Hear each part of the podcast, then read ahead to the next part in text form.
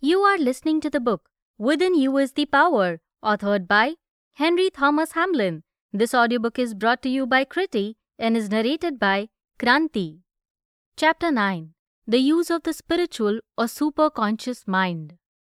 We have already seen that the subconscious mind, wonderful though it be, is instinctive merely, lacking inspiration and what we call originality.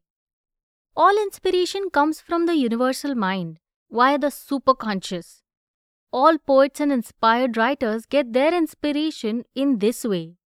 This higher mind is not recognized by psychologists, but it has long been known to searchers for spiritual truth. What we get from the subconscious is the outcome of facts and knowledge supplied to it. What we get from the superconscious is direct inspiration from higher planes. This higher mind might also be called the mind of illumination, for those who can enter into it become illumined, being able to know the truth and to see things as they really are, and not as they falsely appear to the senses. This limited consciousness in which we live is bounded by our five senses. The universe that we see around us is partly real and partly an illusion. The real universe is spiritual and infinite. What we sense is a limited, partial conception of a fragment of it. Our limited, finite conception of the universe is entirely misleading and erroneous. And so long as we rely on sense evidence and the human mind, we remain in darkness and uncertainty. When, however, we can rise into the superconscious realm, our consciousness expands, transcending the senses and the limitations of the physical plane. This spiritual mind is, of course, only accessible to those who are more delicately attuned to its finer vibrations. Nothing that is worth having can be had without effort, and it is only after much self discipline that it becomes possible for the student to raise his consciousness to this higher realm and understand life from the standpoint of the universal mind.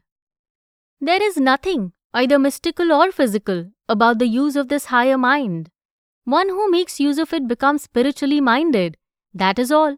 He does not go into trances, nor need he become clairvoyant. He simply remains a sane, normal individual with this difference only. He makes use of more of his mind than does the ordinary individual. One who is able to use this higher mind develops that which has been termed the divine quality of originality. If ever a person is to rise above the dead level of mediocrity, it must be through direct inspiration from higher planes, through his superconscious mind. If ever a person is to bring forth a new idea which shall enrich humanity and add to the common good, it must come through the higher mind. One who is properly attuned becomes, through the superconscious mind, a recipient of knowledge that is above human and wisdom that is divine. He knows by direct knowing. He becomes wise through an influx of divine wisdom. He is able to distinguish between the real and the sham, between the gold and the dross. He is also able to see and recognize the right path in life, a thing utterly impossible to the mind of the senses, and to tread it, thus being led into the only true success and real good of which his life is capable. Let it be said here that all wisdom must come from within, while books and the written word may be helpful, it is the spirit within the reader that illumines the word and makes it real and true to the seeker after wisdom. One who realizes that he is illumined within by the divine spirit and that this alone can bring him into real knowledge is well advanced on the path that leads to realization. The wisdom of the human mind always leads to disappointment. It is based on the evidence of the senses, which is erroneous. Therefore, his findings must always be lacking in real wisdom. One who relies upon the inspiration of divine wisdom has often to decide to take a course of action which, apparently, is opposed to his best interests.